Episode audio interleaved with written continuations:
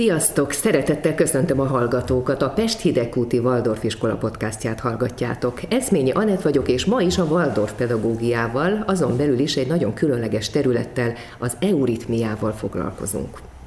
Beszélgető társaim három euritmia tanár, Szentmártoni Ivon, Pintér Eszter és Balog Orsolya, mindhárman amellett, hogy tanárok vagytok, Tagjai vagytok az Euritmia művészeti csoportnak is, és rendszeres próbákkal több előadásra is készültök évente. Először is honnan, kitől ered az euritmia? Az euritmia tulajdonképpen Rudolf Steiner nevéhez köthető, és Rudolf Steinerről itt már többször volt szó a podcastokban, de 1919-ben, mikor megnyílt az első Waldorf iskola, akkor az volt az el, egyik nagy különlegessége, hogy különleges tantárgyakat vezetett be Steiner, mégpedig a formarajzot és az euritmiát, ami addig egyáltalán nem szerepelt sehol sem. És azért mondom ezt így, mert a kettő nagyon szorosan összekapcsolódik, ez a formarajz és az euritmia. És tehát az ő nevéhez fűződik az euritmia, és ő nagyon fontosnak tartotta, fontosabbnak, mint a, a testnevelést, hogy ezt a gyerekek 12. osztályig rendszeresen műveljék ezt a tárgyat. Mi is pontosan az euritmia? Mit jelent ez a szó? Az euritmia az azt jelent egy görög eredetű szó, hogy szép, vagy jó, vagy harmonikus ritmus, mozgás, ezt pedig, ezt a nevet pedig Rudolf Steinernek a felesége, Mari Steiner adta a próbák alatt, tehát amikor elindult az euritmiával való foglalkozás, akkor még nem volt így neve. Nagyon furcsa az is, hogy nem mozgással kezdődött. Tehát először egy nagyon fiatal lány kereste meg Rudolf Steinert, hogy, hogy adjon neki mindenféle gyakorlatokat, kereste magát a világban, és hogy milyen, hogyan is tudnak kiteljesedni, és, és ő adott erre gyakorlatokat, amik nem mozgásos gyakorlatok voltak, de egy-két hónapon belül ez olyan úgy felfejlődött az egész, hogy aztán egy kis csoport alakult hozzá, és aztán a sok-sok próba végén Rudolf Steiner felesége mondta ezt, hogy akkor ez az euritmia legyen. Az elején elmélet volt, és elméletből lett végeredményben gyakorlat? Igazság szerint azért mondtam ezt a formarajzot és az euritmiát az elején, mert tulajdonképpen Rudolf Steinernek, a, aki a gondolkodásában és figyelte az embereket, illetve az ő saját gondolkodása, természettudományos és mindenfajta gondolkodása, filozófiai dolgokban, ott azt vette észre, hogy a gondolatoknak van egyfajta mozgása és hogy ez megjeleníthető a térben, tehát ez olyan, mint egy rajzolat. És ezeket a rajzolatokat, ezeket a gondolati szálakat tulajdonképpen felfedezhetjük mindenhol, a természetben is, de hogy a gondolatoknak a formája az, ami megjelenik például az euritmia órán is, illetve a formarajzban is. Most kössük össze a gyerekekkel. Miért van ennek jelentősége a gyerekeknél? És mikortól, mi, mi, mikor lehet ezt kezdeni a gyerekekkel? A gyerekekkel egész kicsikortól lehet elkezdeni, sőt, már csecsemőkkel is lehet euritmiát. Miért fontos csinálni? az, hogy egy csecsemő, vagy akár egy gyerek a gondolatait kifejezze, ha jól értem, a mozgásával? Itt, itt már nem a gondolatokról van szó, hanem itt arról van szó, hogy rengeteg olyan erő vesz minket körül, tehát olyan,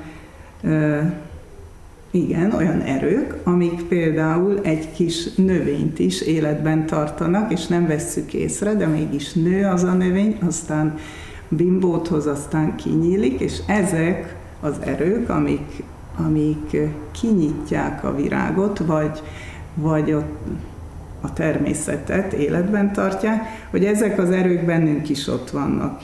Nevezhetjük formaképző erőnek, vagy testfelépítő erőknek, és ezekkel az erőkkel dolgozik az euritmia. És ezért nagyon fontos, hogy egy kisgyereknek, hogyha, és akkor itt már rátérhetünk arra, hogy az iskolában miért fontos, hogy egy gyereknek ahhoz, hogy szellemileg, lelkileg és testileg harmóniában legyen, nagyon jó, hogyha az euritmiával megtámogatjuk, ha ezeket az erőket ápolgatjuk. Még mielőtt jobban belemegyünk itt az iskolában az euritmiába, illetve a gyerekek területén, azért mondjuk el, hogy van úgy tudom, van több fajtája az euritmiának, tehát nem csak gyerekeknek szóló euritmia van. Milyen fajtái vannak? Hát, tehát nem csak a pedagógiában használjuk, hanem például használjuk a gyógyításban is, és ott is nagyon sok területen lehet használni az euritmiát. Tehát például lehet akár mentális betegségeket kezelni, vagy például fog szabályozni euritmiával, ami tulajdonképpen azért nagyon fontos, mert hogy nem csak külsőleg ad egy korrekciót, hanem egy belső úttal erősíti meg a, a fogaknak tulajdonképpen a helyes állását, vagy a, a szájban olyan dolgokat tud korrigálni, amit például hiába teszünk fel egy külső vas és fájdalmas fogszabályzást, azt lehet, hogyha másfél év után levesszük, akkor egyszerűen nem, nem történik egy belső mozdulat, akkor ugyanúgy visszaállnak a fogak. És például az euritmia ebben nagyon nagy segítséget tud nyújtani, hogy például akár vele együtt, de van, hogy egy fogszabályzó nélkül is tud látványos segítséget nyújtani. De van művészeti része is, tehát ugyanúgy, ahogy ami, mi az Artemis színpadon, vagy színpadban dolgozunk, és fellépünk évente többször is, akár külföldön is, amit természetesen most sajnos nem, most hát, ebben a helyzetben, ebben a helyzetben nem nehéz. tudjuk, igen. igen, nem tudunk uh, sajnos uh, fellépni. Pont egy évvel ezelőtt volt az utolsó, március elején az utolsó fellépésünk. Ott, amikor ti felléptek, tehát a művészeti euritmia például miben segít? Vagy miért jó?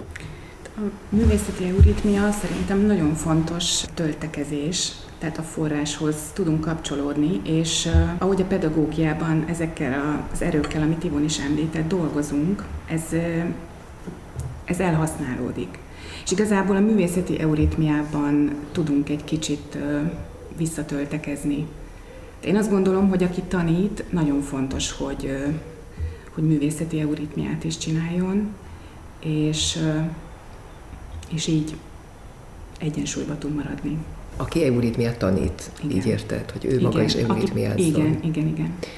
Tehát művészeti, pedagógiai és gyógyító euritmia? Igen. És mind a három ezt a formaképző erőt, ha lehet így mondani, segíti? Igen, igazság szerint ez az, az euritmia az először, mint egy művészet jött létre. Tehát ha, ha ugye megnézzük, hogy a múlt század elején amúgy is nagyon sok ilyen újítás volt, és keresték az emberek, hogy hogyan újíthatnák meg a, a, a, az életüket, és a táncművészetben is, a mozgásokban is nagy ö, keresések voltak. Ugyanígy az euritmia az, mint egy művészeti ág jött létre. Tehát az, annak a, az, egy színpadra termett művészeti ág, csak hát egyelőre még fiatal. Fiatal a baletthoz képest, vagy fiatal a többi művészetekhez. Viszont képest. Steiner már ö, akkor kimondta, hogy az iskolákban legyen euritmia így tantárgy. Van, így van. Tehát egyből a pedagógiai euritmia is azért hát megjelenik. Nem, mond, nem, mert 12-ben indult el az euritmiával való ö, működés, egyáltalán, és hát ugye 19-ben nyílik meg az első Waldorf iskola, úgyhogy de ott már rögtön kimondja, hogy ez nagyon fontos. Még egy icipicit visszattalak az legelejére, de aztán megyünk tovább a gyerekekkel, amikor azt mondtad, hogy az a hölgy, a fiatal hölgy megkereste Steinert, hogy ő szeretne kiteljesedni? És erre mondta neki az euritmiát. Tehát egy kicsit itt, ittól megszületik ez a mozgás, hogy pontosan ott kössük oda, hogy, hogy ott hogy jelenik meg.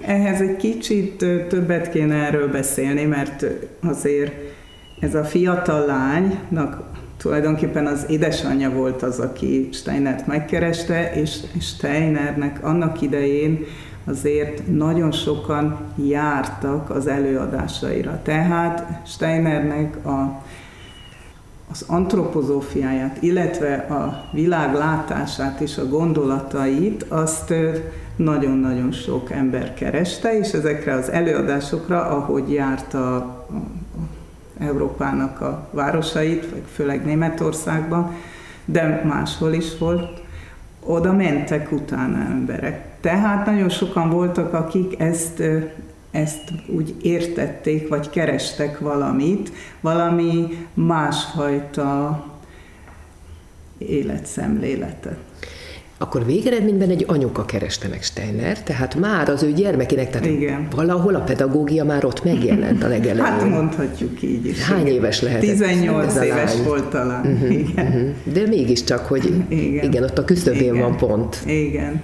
Érdekes. Igen. Hát ugye itt mi a jelentősége az euritmiának, a pedagógiai euritmiának? Egy kicsit ezt még járjuk körbe. Tehát azt mondtátok, hogy csecsemőkorban indul, már akár, hogy egy csecsemő hogy euritmiázik például? A csecsemő nem euritmiázik, a csecsemőnek euritmiázhatunk fölötte, vele. Aha. Tehát azokat a mozdulatokat azért, amik itt körülöttünk vannak, azokat tudjuk befolyásolni, de szerintem, ha itt iskoláról van szó, akkor beszéljünk a, a kicsi gyerekekről, meg a felnövekvőkről, hogy ez, amit már mondtam, hogy ahhoz, hogy egy, hogy jól meg jól érezzük magunkat a bőrünkben, ahhoz szerintem, vagy hát mindenki szerint, ugye egy egészséges alkat kell, egy jó lelki állapot, és az, hogy, hogy szellemileg, hogy tudjunk valahogy kapcsolódni a a világhoz. Hogy most hogyan vagy milyen gondolatok, ez egy más kérdés, de hogy ez a három, ez egységben legyen. És ezt a hármat, hogy hogyan tudjuk, ezek, ezek mind, mind olyan folyamatok, amik állandóan bennünk lezajlanak, a, mert minden mozog bennünk.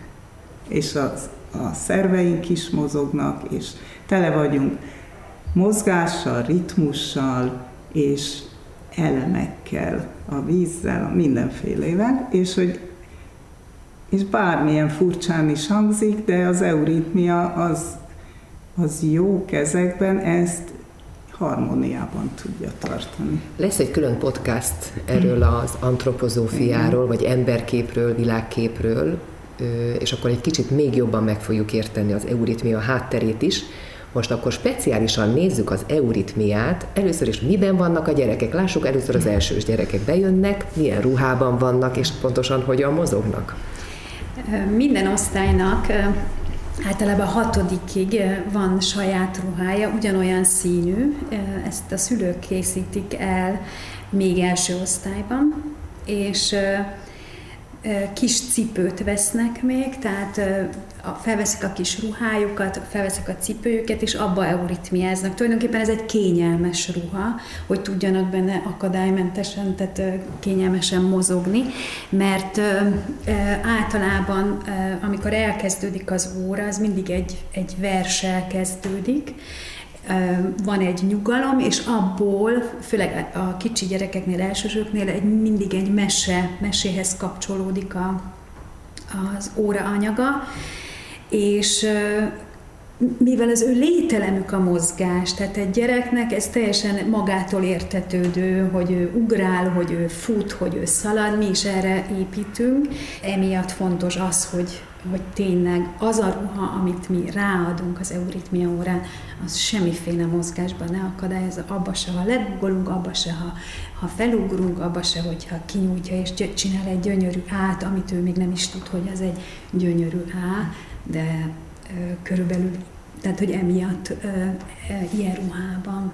Ezt a hát azért mondod, mert hogy itt hangokhoz kapcsolódnak Így a van, mozdulatok. Így van. Még Igen. a ruhához azt fontosnak tartom, hogy azért egyszínűek és egységesek, főleg a kicsiknél, akik nem igazán a intellektuálisan a szavakat veszik föl, vagy a, így a gondolatokat, hanem az érzékszerveiken keresztül szívják be a világot, hogy egy egységes kép legyen. Tehát ne zavarja őket meg a mindenféle színes ruha, ami rajtuk van a hétköznapokban, ez az egyik. A másik, hogy a nagyobbaknál pedig, hogy hogy elfedje, hogy olyan kényelmesen érezze magát, hogy ne legyen az gondja, hogy mindig fölhúzódik a trikó, le kell húzogatni, vagy én egy kicsit most úgy érzem a nagyobbaknál, hogy hát most kövér vagyok, vagy ilyen vagyok, vagy olyan vagyok, hanem ez, ez egy ilyen burkot ad nekik. Nálunk az osztályban én ugye elsős szülő vagyok, egy ilyen barackvirág színű, nagyon-nagyon finom, vékony anyagú, bő ruhát képzeljenek el a hallgatók.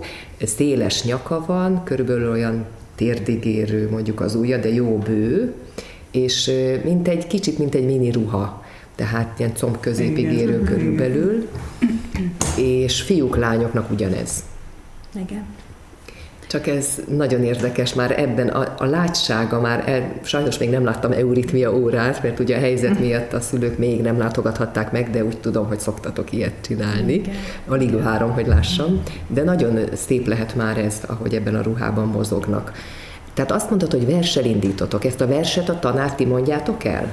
Igen, ezt általában a tanár mondja, és a gyerekek pedig miközben a tanár mondja a verset, mozdulatok vannak hozzá, tehát magánhangzók és más hangzókat mozgunk a vershez kapcsolódóan. Általában mindig ez egy ezt Ivonnal nagyon-nagyon régen, tehát évek óta ugyan osztályfokonként ugyanazt a verset mondjuk, és ezek mindig ilyen nagyon szép képeket adnak a gyerekeknek.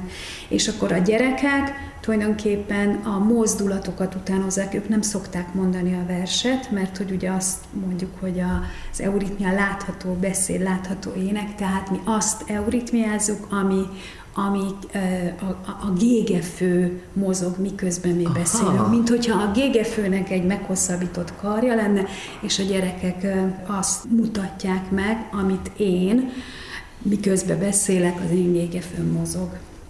Tehát ők nem szokták mondani a verseket, nem hanem nem is szabad. Tehát, hogy mi nyilván ez már nagyon jól beáll, de hogy azért szoktunk szólni, hogy most ezt csak én mondom, ezt most itt csak a kezetekkel mondjátok velem. És te a te mozdulataidat utánozzák, van, miközben van, te mondod a verset, van. és lassan mondod, minden így egyes van. hangzóhoz... Nem, nem. Tehát az nagyon sok lenne pici Igen. gyerekeknél, hanem mit tudom én, körülbelül egy egy szóhoz, vagy egy, egy sorhoz egyetlen egy mozdulat, mert hogy itt pont az a lényeg, hogy semmit ne kapkodjunk el, hanem hogy tényleg egy, egy belső átélésből tudjon megszületni egy mozdulat. Tudtok egy legalább egy sort egy ilyen versből mondani? Persze. Persze. Na, hagyjuk. Anyadikost szeretném. Elsős. Hol voltam, mikor még nem voltam? Előletek jól elbújtam. Pici búzamag, az voltam ezüst csillag egy álomban. Mi minden voltam helyetten, mielőtt meg nem születtem. De ez persze egy picit lassabban, és ezek mozdulattal kísérve. Na és én azt tudom ám a kislányomtól, aki ugye itt elsős, és nagyon sokat ö, nagy élményekkel, csillogó szemekkel jön haza euritmia óráról, hogy itt micsoda zene van közben. Mm-hmm. Meséljetek erről, mert hogy ez nem egy néma óra, vagy nem, nem is, hogy néma, nem csak a tanár hangját hallják, hanem... Igen, hát itt a, a, a beszéd mellett a, a zene is nagyon fontos szerepet kap. Tehát ugye nem csak a látható beszéd az euritmia, hanem a látható ének is, vagy a látható zene, így is mondhatjuk. És uh, tulajdonképpen egyensúlyban van a, az órákon a beszéd és a zene, hát erre törekszünk. Tehát például, amikor a kicsi gyerekek följönnek ide a terem elé, vagy följövünk velük, akkor zenére szoktunk bevonulni. Honnan szól a zene? Milyen zene ez? Van egy zongoránk itt a teremben. Igen, most egyébként pont az Euritmia teremben veszük fel ezt a podcastot, igen, látom is a zongorát, meg ezt a gyönyörű nagy termet, igen. Igen, és van egy nagyon kedves zongora kísérünk, aki, aki hát zenél nekünk. És tulajdonképpen általában zongorán ö, szól a zene, de előfordult már szerintem, hogy más hangszerekkel is dolgoztunk. Én még ebben az iskolában nem, Fuvola, vagy hegedű, vagy cselló, bármilyen hangszerrel lehet. De egyszerre csak egy hangszer?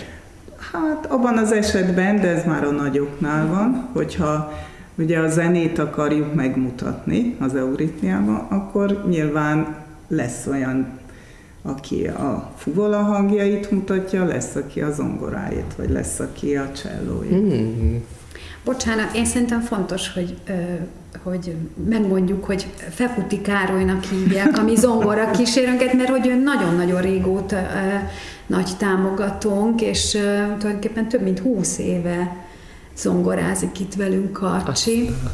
És ő már annyira szerves része egy euritmia órának, hogy amikor csak úgy oda nézek, és mondom, hogy akkor jön a hóesés, ha vihar, akkor vihar, tehát hogy ő fél szavakból, főleg Ivonnal már nagyon-nagyon, ővele igazán szerintem már nem is kell fél szó, csak egy kacsintás, tehát hogy ez, és ez nekünk egy, egy fantasztikus dolog, hogy van egy olyan zongora kísérő, aki tényleg ö, zenét szerez programokhoz, ö, kottákat vásárol, most Liszt Ferenc, akkor most Liszt Ferenctől fogunk. Szóval, hogy, hogy fantasztikusan nyitott, és, és nagyon-nagyon jó vele dolgozni, szerintem mind a hármunknak. Az én kislányom is Karcsi bácsiról nagyon szeret mesélni, és nagyon kedveli ő, zárójelben. Mit szólnak ehhez a gyerekek? Hogyan fogadják első osztályban ezt az euritmia órát? Karcsi bácsival, az ongorával, a mozdulatokkal, a verssel? Én szerintem mielőtt rátérünk arra, hogy, hogy hogy fogadják az első órát, az nagyon fontos, hogy nagyon át kell gondolni az osztálytanítónak és az euritmia tanárnak, tehát ott van egy szerintem egy különleges és nagyon fontos együttműködés, hogy egyáltalán hogy vezessék be hogy öltöztessük fel a gyerekeket. Tehát, hogy ezek olyan technikai dolgok, amire nagyon-nagyon tehát nagyon fontos átgondolni, és nagyon ö, ö, nem mindegy az, hogy hogy történik meg mondjuk az első euritmia óra. Tehát ezt nagyon szépen fel kell építeni, és ez, ez kihagyhatatlan az osztálytanító ebből. És tehát van előtte egy nagyon komoly megelőző munka, és valahogy úgy, úgy szoktuk, legalábbis úgy próbáljuk bevezetni, hogy ez egy olyan terem, amiben varázslat van. Mert hogy szerintem ez, hogy élőzenére mozoghatnak a gyerekek, ez egy kincs, és ez egy varázslat. Tehát ha az első euritmia óra az olyan, mint hogyha belépne valaki egy ilyen elvarázsolt palotába, és hogy ott valami csoda történik. És szerintem ez az, amit mondasz, hogy, hogy ez haza is megy. Tehát, hogy, hogy ez a gyerekeknek is különleges, mert ilyet nem élnek meg. És ha már ezt nézzük, szerintem már ezzel óriási nagy dolgot adunk a gyerekeknek, hogy, hogy ez euritmia, ez a mozgásfajta, ráadásul élőzenével kísérve, egy fantasztikus terembe, hát ennél nagyobb ajándékot azt hiszem a mai világban, ez igen, gyógyító. Hány perces egy ilyen óra? Hát 40-45, a kicsiknél mondjuk kevesebb, mert még átöltöznek, följönnek az átöltöznek, meg az öltözék megbeszélésénél, ugye ezt, amit meséltem, és amit el megvarrunk ruhát, ezt az ő saját ruhájukra ráveszik. Igen, igen. És hogy történik aztán, mi történik aztán, tehát fej, na, nem, te nem is szaladunk előre, te meséld el az első euritmia órát, vagy bármelyik őtök, ugye mindegyik őtök bevezet egy elsős gyereket, mindegyik őtök igyekszik végigvinni egy osztályt. Igen, én az első, amikor Először mentem át a gyerekekhez, természetesen előtte voltam hospitálni, hogy egy kicsit megnézem a gyerekeket. Több órán is ben voltam, az udvaron is, hogy tanuljam egy picit a nevüket, hiszen meg kell szólítani ezeket a gyerekeket. Viszont 30 teljesen új gyerek kerül elénk, és miután megvolt ez a két hospitálás, vagy három hospitálás, akkor utána én szeretem én magam kiosztani a ruhákat, és már az sem mindegy, hogy hogy történik, hogy hogy, hogy belenézek-e a szemébe, hogy hogy adom át azt a ruhát, hogy tudom aztán őket, miután mindenki felöltözött, szépen sorrendbe összeterelgetni, hogy jövünk át az udvaron, mivel hogy az elsősök egy teljesen más épületben vannak, mint a nagy épület, ahol az euritmia terem van, a legfelső szinten. Persze ez csak egy emelet, de nem tudom olyan nagyon sok lépcsőt mászni, de mégis ez pici gyereknek ez már egy komoly szervezés. Mire onnan átjut öltözéssel, a cipőt hozom, a kis zsák a kezembe, benti cipővel jövök át, vagy ha rossz időben fel is kell öltözni. Tehát, hogy azért ebben idő megy el, tehát az elsősöknél 40 perc már nem is marad a magára az órai munkára és akkor hogy engedem be őket, akkor le kell ülni két padra, le kell venni a kabátot, a cipőt át kell venni, addig nem léphetek rá a szőnyegre, még nincs rajtam az euritmia cipő, mert hogy, ne, mert hogy tényleg szőnyegen dolgozunk, tehát azért mi leülünk, lefekszünk a, a, a szőnyegre adott esetben, ha a mese kívánja, vagy bármilyen munka, és és mindig zenére, tehát amit az Ors is mondott, hogy felsorakozunk, és valami, a Karcsi bácsi valami csoda gyönyörű zenére bevezeti, már mozdulatokkal vezetjük be a gyerekeket, amit ő nekik figyelni kell, és amikor megérkezünk szép csendben, akkor hangzik el utána a vers, amit együtt csinálunk a gyerekekkel, és utána belépünk a mesék világába. Vagy felpattanunk egy paripára, és akkor ellovagolunk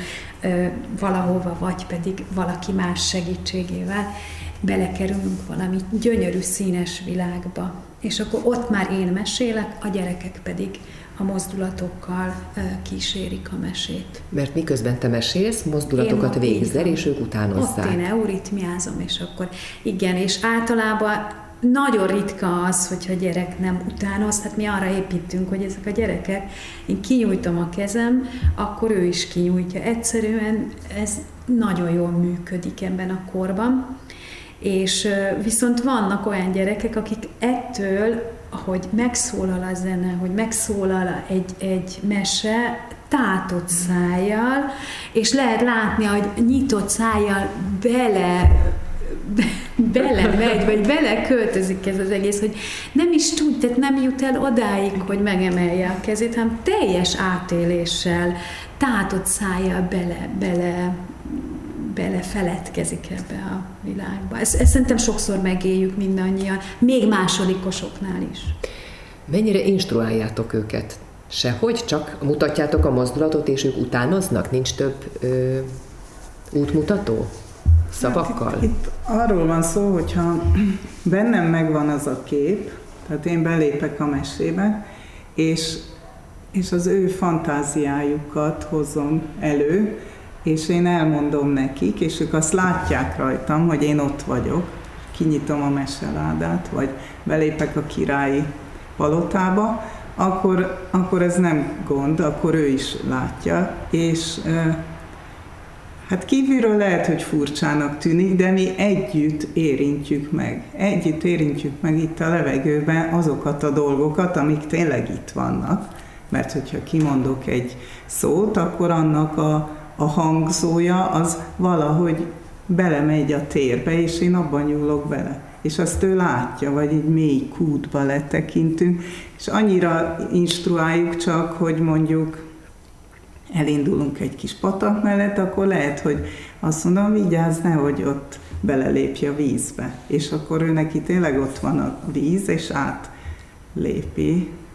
Sőt, hát voltak olyanok is, hogy mondjuk egy kosarat fölveszek, a, és abba gyűjtögetünk magokat, amik szintén tele vannak ilyen hangzókkal, akkor volt már olyan gyerek, hogy rám szólt, hogy te most elejtetted a kosarat. Tehát azt vissza kell tenni ugyanúgy. Tehát ebben, ebben a világban, ami nekik, főleg az első három osztályban, ez a természetes, hogy ők mozognak, és mozogva élik át a világot. Tehát itt kétfajta mozgás van, ha jól értem. Egyrészt a meséhez kötődő mozgás, másrészt a hangzók mozgása, amiket ti mutattok, és ők azt nem tudják, hogy az éppen egy, egy vagy nem, nem is, mert azt mondhatod, hogy sort mutattok igazából, vagy képeket. Tehát hogy történik ez?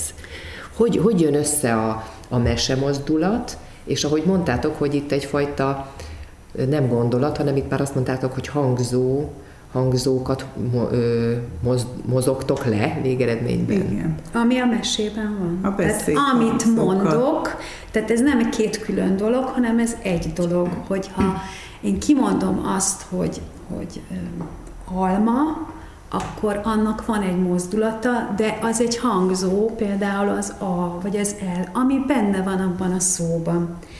És az attól függ, hogy hogy van a kontextusban, tehát hogy, hogy, hogy a negyedikeseknél hogy mesélek egy almáról, vagy a kicsiknél, vagy már a nagyoknál nyilván nem mesélek az almáról, ott valahogy máshogy jelenik meg, mondjuk egy, egy játékban, attól függően tudom azt a mozdulatot de akkor én egy hangzót mutatok, az at, vagy az emmet, vagy ami abban a szóban benne van. Tehát az almát is mutatod, és a hangzót is mutatod? A hangzót mutatom. A hangzót a mutatod. Hangzót mutatom. Mm-hmm. Ez egy A. Ja, hogy maga a hangzó olyan, mint egy alma.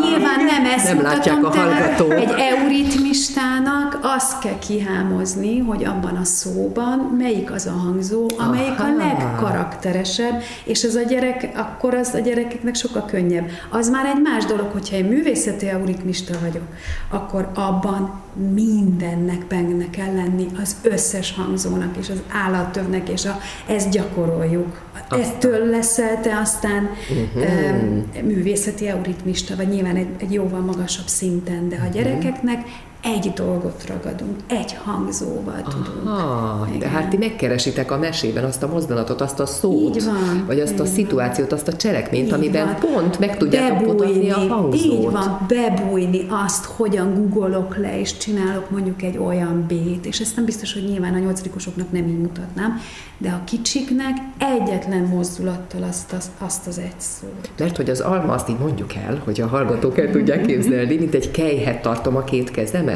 Igen, hát, és egy pici alma. És egy kicsi alma, igen, igen mint hogy egy almát Ez fognék. az A, de hogy azt lehet itt Kicsibe. is csinálni, lehet a kis ujjal is csinálni, Aha, tehát a, lehet lábbal is csinálni. Hogy a két karunkat, ha kitárjuk, és jó messzire, és egy kicsit a kéz fejedbe felé, ez lenne az egész testes alma, így van, ez egy nagy alma, uh-huh. az óriás alma, vagy óriás pedig a nap. A, nagy, a nap, a nap, a. Mint, és az a betűről beszélünk így van, folyamatosan. Így van, az a hangzóról, uh-huh. pontosan. És akkor lehet ezt a kézfejünkkel így is van. mutatni, és akkor tényleg, mintha egy almát mutatnánk, és az ujjakkal is, és akkor ehhez is lehet valamit Az kötni. egy pici alma. Uh-huh.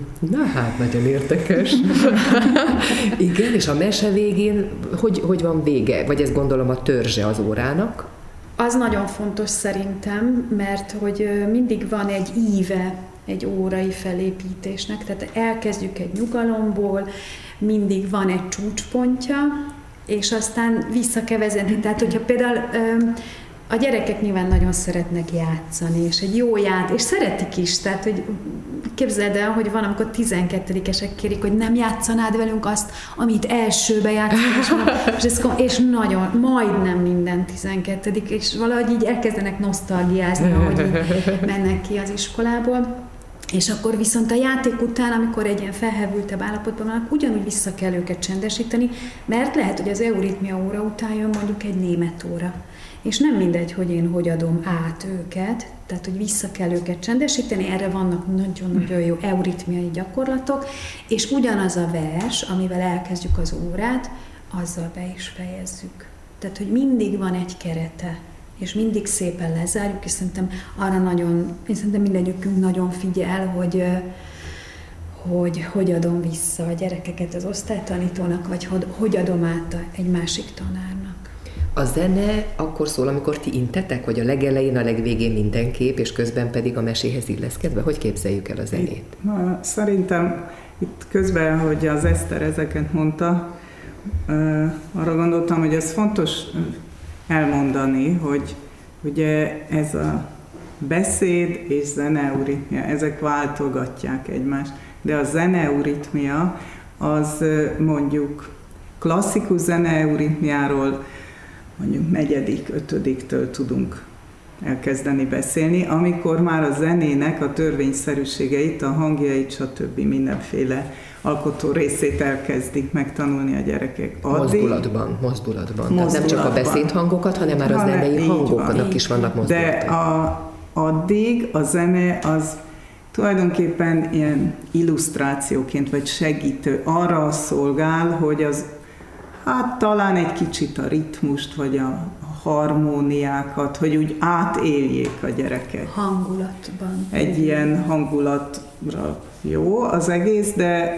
de ez az első három fele-fele. Tehát egy kis beszédeuritmia, zene, aztán elindulunk az erdőbe, vagy fúj a szél, vagy nem tudom, jön a vihar, akkor össze kell bújnunk, stb. Ehhez vannak ilyen hangulatteremtő zenék, amin azért mégiscsak a fülünket és a, egy kicsit iskolázzuk, hogy na, az most hogy hallatszik, az szomorú, vagy vidám, vagy milyennek a, ezek a zenék. Említetted Liszt Ferencet, említetted, hogy ő is szerez zenéket. Milyen zenék hangzanak még el?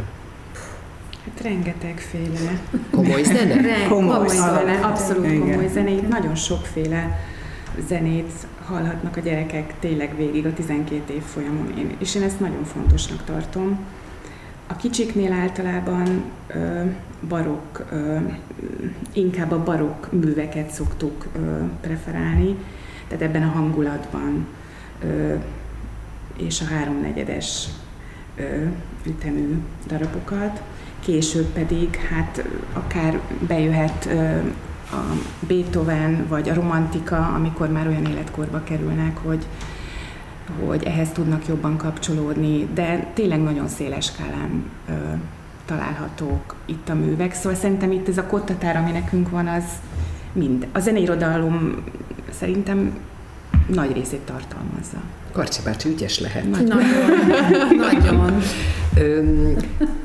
Az nem tudom hány kérdéssel ezelőtt térjünk vissza, mert nagyon érdekel, hogy egy elsős gyerek hogyan fogadja az eurit. Ja, mondjuk, mondjuk azért tettetek erre utalásokat, de hogyan fogadják? Így, így úgy maradnak, lefagynak, és azt a nézik, mert valami ilyesmit vettem ki a te szavaidból, belecsodálkoznak, vagy veszik, vagy, vagy mindenki másképp. Aki Waldorf óvodába járt, annak ez teljesen természetes, mert az óvodában is van euritmia már, aki kívülről jön, tehát más óvodából, más környezetből, annak lehet, hogy egy kicsit furcsa először, de, de hát ez rajtunk múlik, hogy, hogy hogyan tudjuk ezt neki oda kínálni, illetve hát a többiekkel. Én azt gondolom, hogy nagyon sok előítélet van ezzel kapcsolatban, az euritmiával kapcsolatban.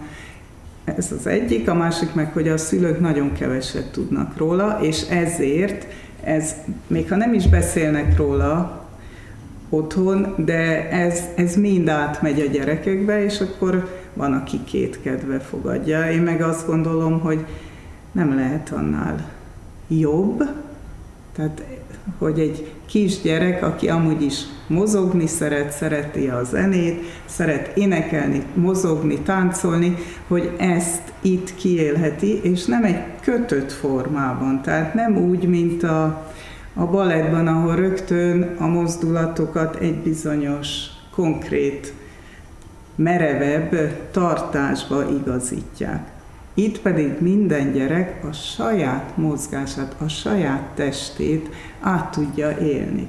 És ez nagyon fontos, hogy mert itt most visszautalok arra, amit a 20. század elején a táncművészetekben is kerestek, hogy ott is az volt, hogy én hogy tudom kifejezni saját magam azt, hogy, hogy milyen az én hozzáállásom a világhoz, vagy amit én hallok, vagy hogyan mozdulok, és, és itt ugyanezt történik. És hogyha én szabadon tudok mozogni a testemben, akkor sokkal szabadabban fogok tudni gondolkozni, és sokkal szabadabban fogok tudni döntéseket hozni.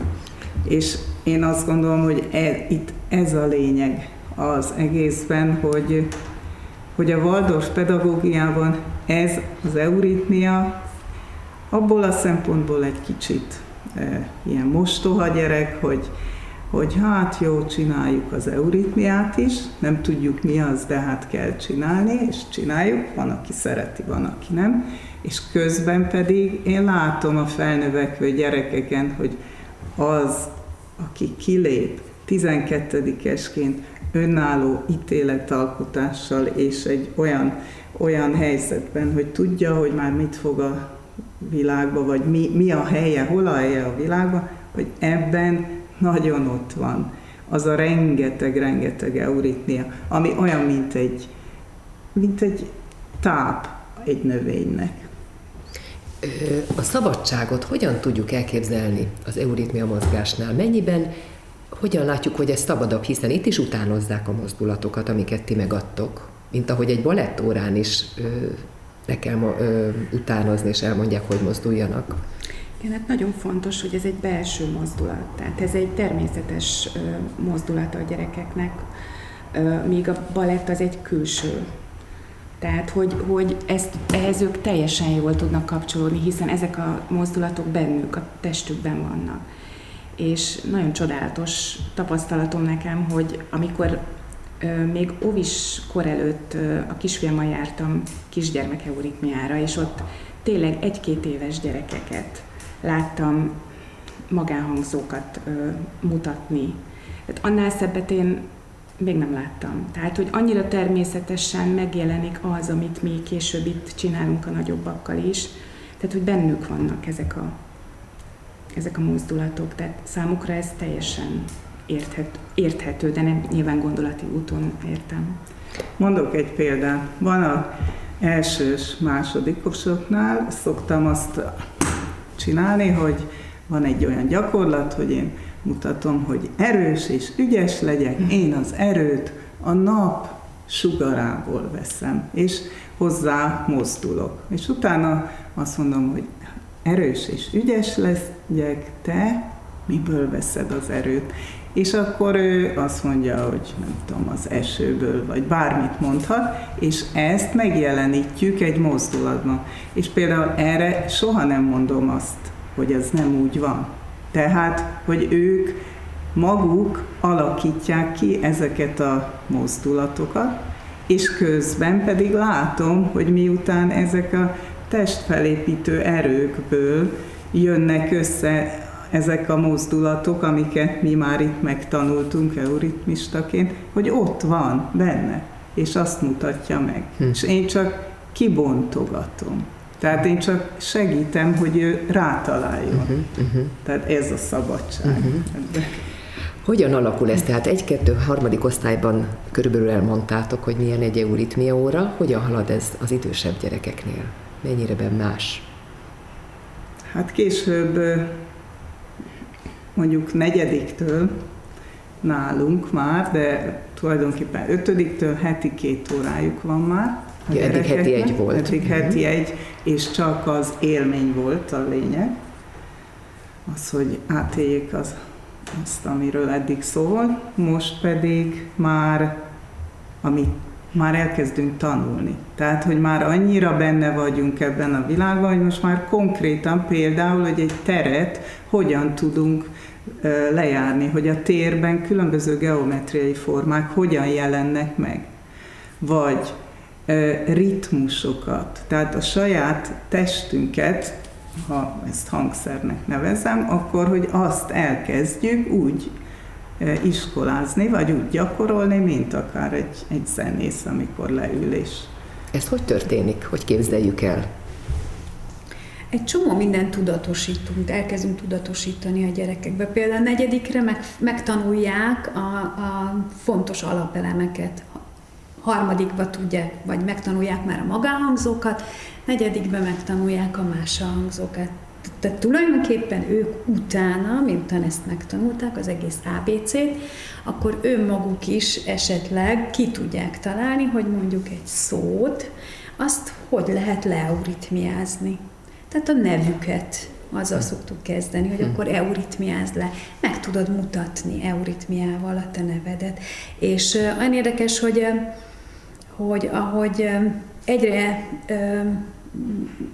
Tehát egyre fontosabb lesz az intellektus úgy tudnak, pont emiatt gyerekek, akik előtte nem nagyon tudtak kapcsolódni, de utána tudnak egyre jobban kapcsolódni az euritmiához, amikor meglátják, hogy jé, ennek értelme van. Hát ez Tényleg, hát tudunk, élvezni szokták a, a, a Waldorf hogy van egy nyelv, amivel tudunk kommunikálni, és senki más nem érti rajtunk ki.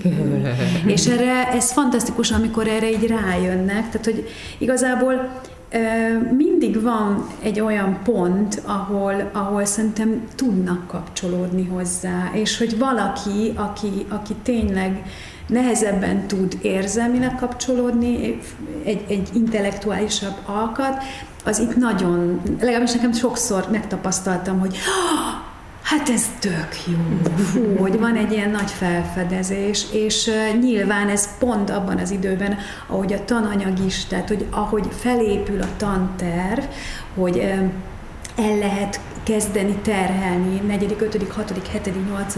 az intellektusokat, úgy kapcsolódik az euritmia is, és nagyon szorosan kapcsolódik a, a tananyaghoz. Tehát, hogy ezzel mi nagyon sokat tudunk segíteni, vagy elmélyíteni, vagy egy más, tehát egy más oldalról megerősíteni. Itt valamit. is mondjunk egy példát, négytől nyolcadikig.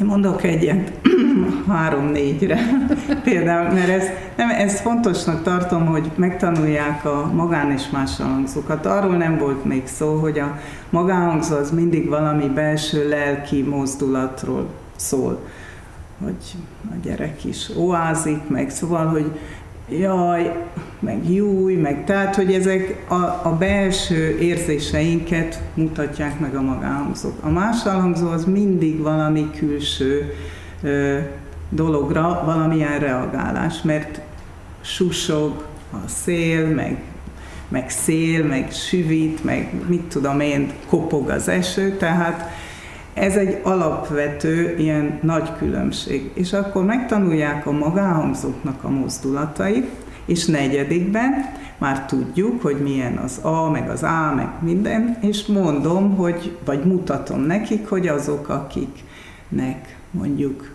I-O van a, a keresztnevébe, tehát I-O, azok a, az lehet Miklós, Ivon, Kristóf, bárki, mert ugye I.O.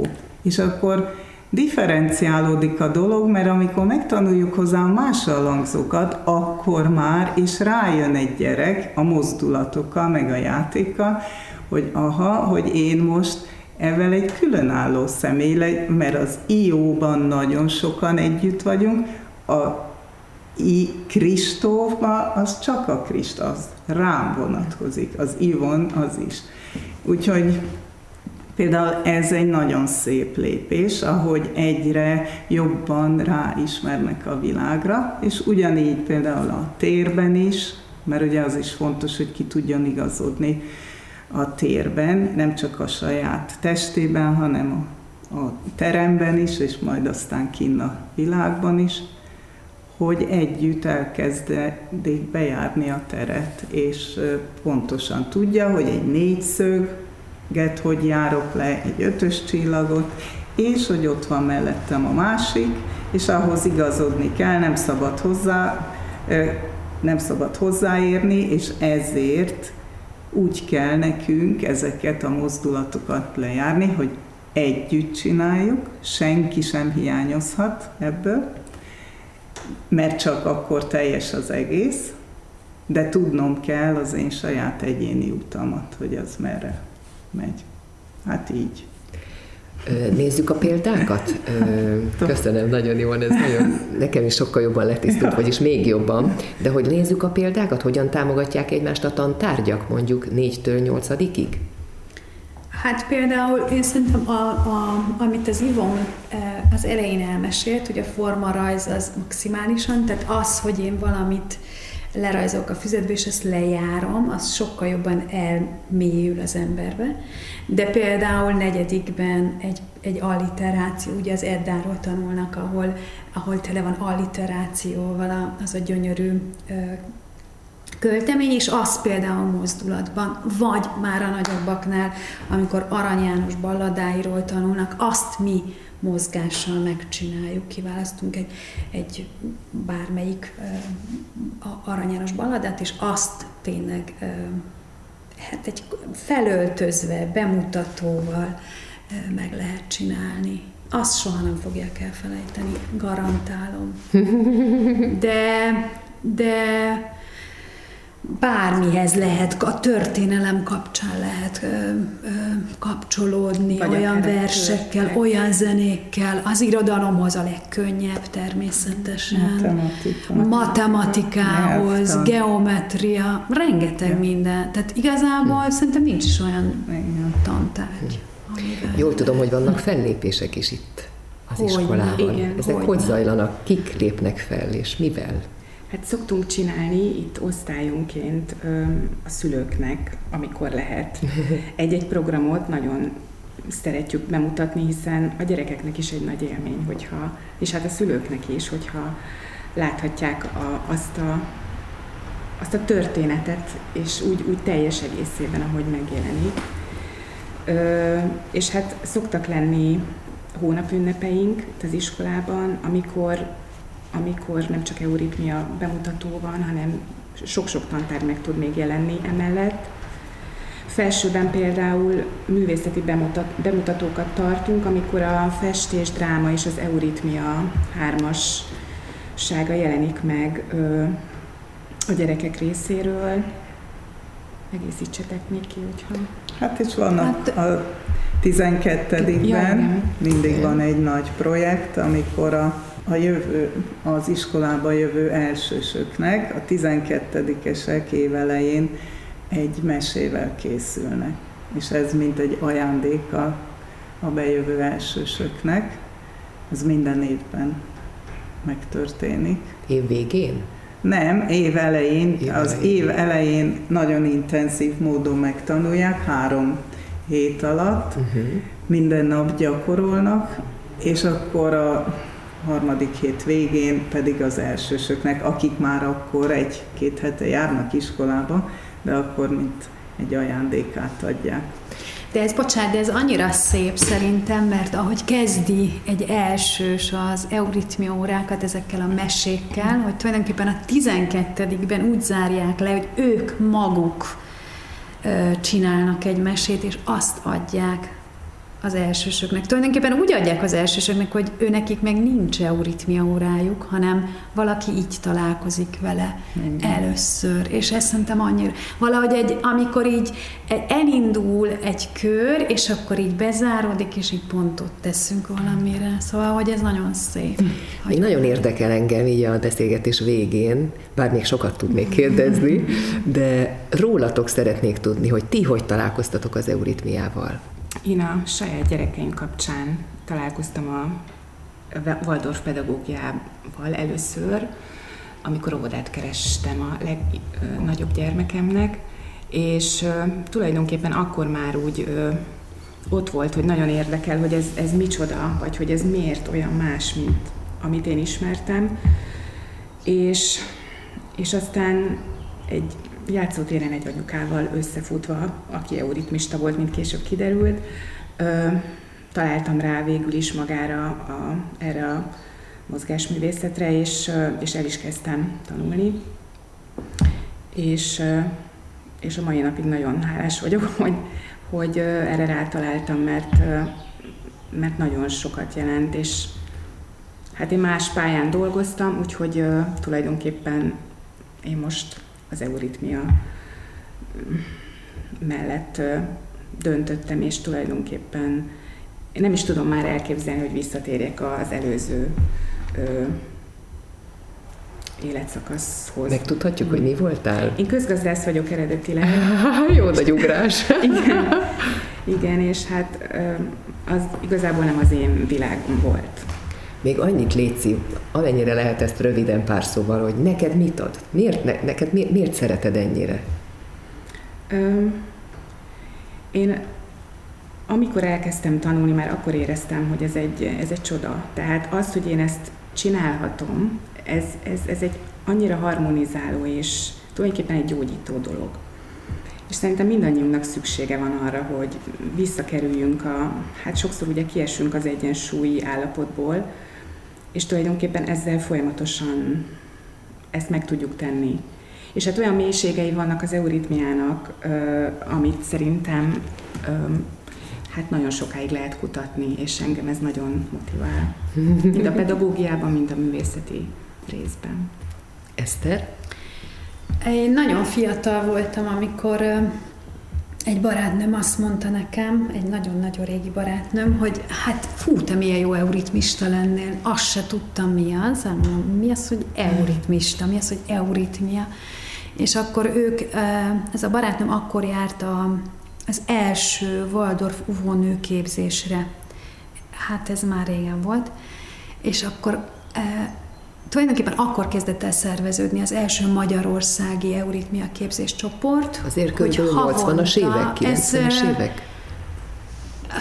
Ez 90, uh-huh. 91 uh-huh. körülbelül. Igen. És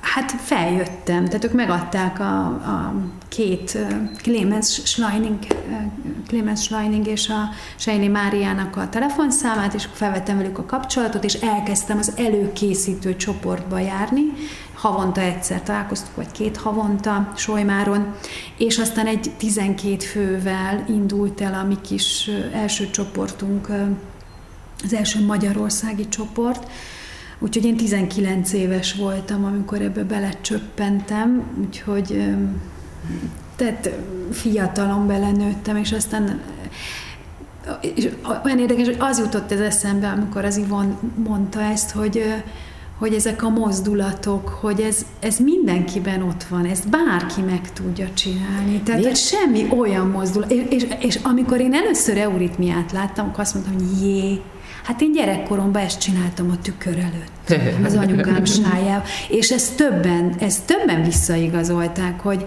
hát, de hát ez, ez tök természetesen jön a gyerek. A barátnőd miért mondta rád azt, hogy te jó euritmista lennél? Milyen egy jó euritmista? Mit látod benned? Nem tudom, fogalmam sincs. Én nem tudom, hogy mit látott bennem, de én erre ráharaptam. Nyilván nagyon nyitott voltam erre, és akkor kerestem a helyem a világban, és, és én egy bátor csaj voltam akkor, mert hogy ez totális meg, tehát hogy...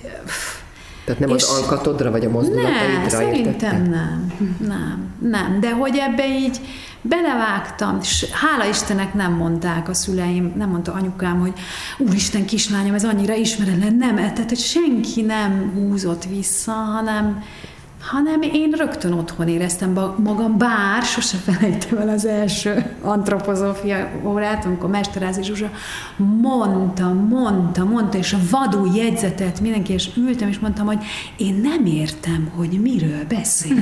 Mit jegyzetelnek? És csak ült, szóval, hogy azért, azért én ehhez nagyon fiatal voltam, és egy nagyon-nagyon más világ volt, és, és időnként sokkot kaptam, de hogy aztán most meg már és neked is kitölti az életedet? Tehát te is csak ebben dolgozol, hát idézőjelben Hát csak. abszolút, igen. Uh-huh. Sőt, is. hát a, a, amikor még nem volt osztályom, akkor még óvodában, óvodákban is dolgoztam, amit nagyon-nagyon szerettem, de aztán elmentem főiskolára, és aztán elvállaltam egy osztályt, tehát az kizárja, hogy de azért hiányoznak a kicsik. Tehát lehet, hogy ha majd leadom az osztályomat, akkor visszakacsingatok az óvodába, mert hát nagyon édesek, tehát azért az így. Ivon? Én is ilyen nagy fordulattal jutottam az euritmiához. Én Gyógypedagógus vagyok, és egy pszichiátrián dolgoztam, ez volt életem álma, hogy pszichiátrián dolgozom. és, és az ottani főorvosnő, aki azt mondta, hogy most, amikor Sejli Mari, és a Clemens megérkezett Magyarországra, és az első ilyen bevezető euritmia csoportot elkezdte. Ők voltak a tanárok. Igen, ők voltak a tanárok, és ezt a pszichológiai társaság keretén belül szervezték meg. Akkor, akkor az, az én főorvosnőm azt mondta, hogy hát én fog, nekem fogalmam nincs, hogy mi ez az euritmia, de, de szerintem neked nagyon jó lesz.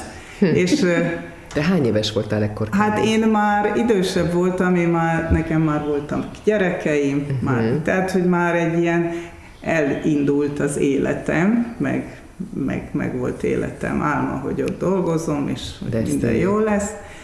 És akkor ezt meg, megismertem, és hát erről nem akarok így nyilvánosságban sokat beszélni, de hogy nekem belülről teljesen átfordította az életemet, és, és akkor, amikor a Sejli Mari azt mondta, hogy hát szerinte nekem ezt meg kéne tanulnom, akkor egy pillanat alatt azt mondtam, hogy hát miért ne, és miután itt még nem volt képzés, ezért fogtam a családomat, nyilván az ő sokat segített, de a két gyereket, és elmentünk Svájcba, és ott tanultam meg ezt az euritmiát, és az, azóta pedig ez egyszerűen, szóval nem tudok más elképzelni. De nyilván ennek a, tehát én amikor ráismertem ennek a, az egésznek a lényegére, akkor, akkor, akkor ez volt bennem, hogy végre otthon vagyok. Hm. Végre. És milyen volt a pszichiátria után gyerekekkel foglalkozni? Hát, jó. nem, hogy... Hát, hogy ott is jól érezted magad. Nagyon azt mondtad, hogy te azt érezted, igen. hogy ez volt a vágyam, és itt lehetek. Igen, amikor visszajöttünk Svájcból, akkor még egy évig visszamentem oda a kórházba dolgozni, de aztán a kettőt már nem tudtam együtt. A gyerekeket is mindig nagyon szerettem, vagy szóval, hogy az, hogy tanítani, az mindig bennem volt gyerekkorom óta. De és hát talán még egy, hogy volt egy másik vonal, hogy mindig a mozgásban benne voltam, mert én balettoztam gyerekkoromban, meg ritmikus sportgimnasztika, meg mindenféle ilyen, és elég jól, tehát ilyen sikereket is értem el, de hogy aztán tehát ez a mozgásnak az öröme, ez mindig bennem volt, és kerestem, hogy, hogy, hogy mi is az igazi, és most hát megtaláltam, nem most, hanem már régen, 88-ban. Gyerekek nagy örömére, mind a hármatok élete ide kanyarodott. Köszönöm szépen, hogy mindezt elmondtátok. Sok minden kitisztult, bennem legalábbis, remélem a hallgatókban is. Úgyhogy köszönöm még egyszer nektek a hallgatóknak és a figyelmet, hamarosan folytatjuk újabb témákkal. Sziasztok! Szia.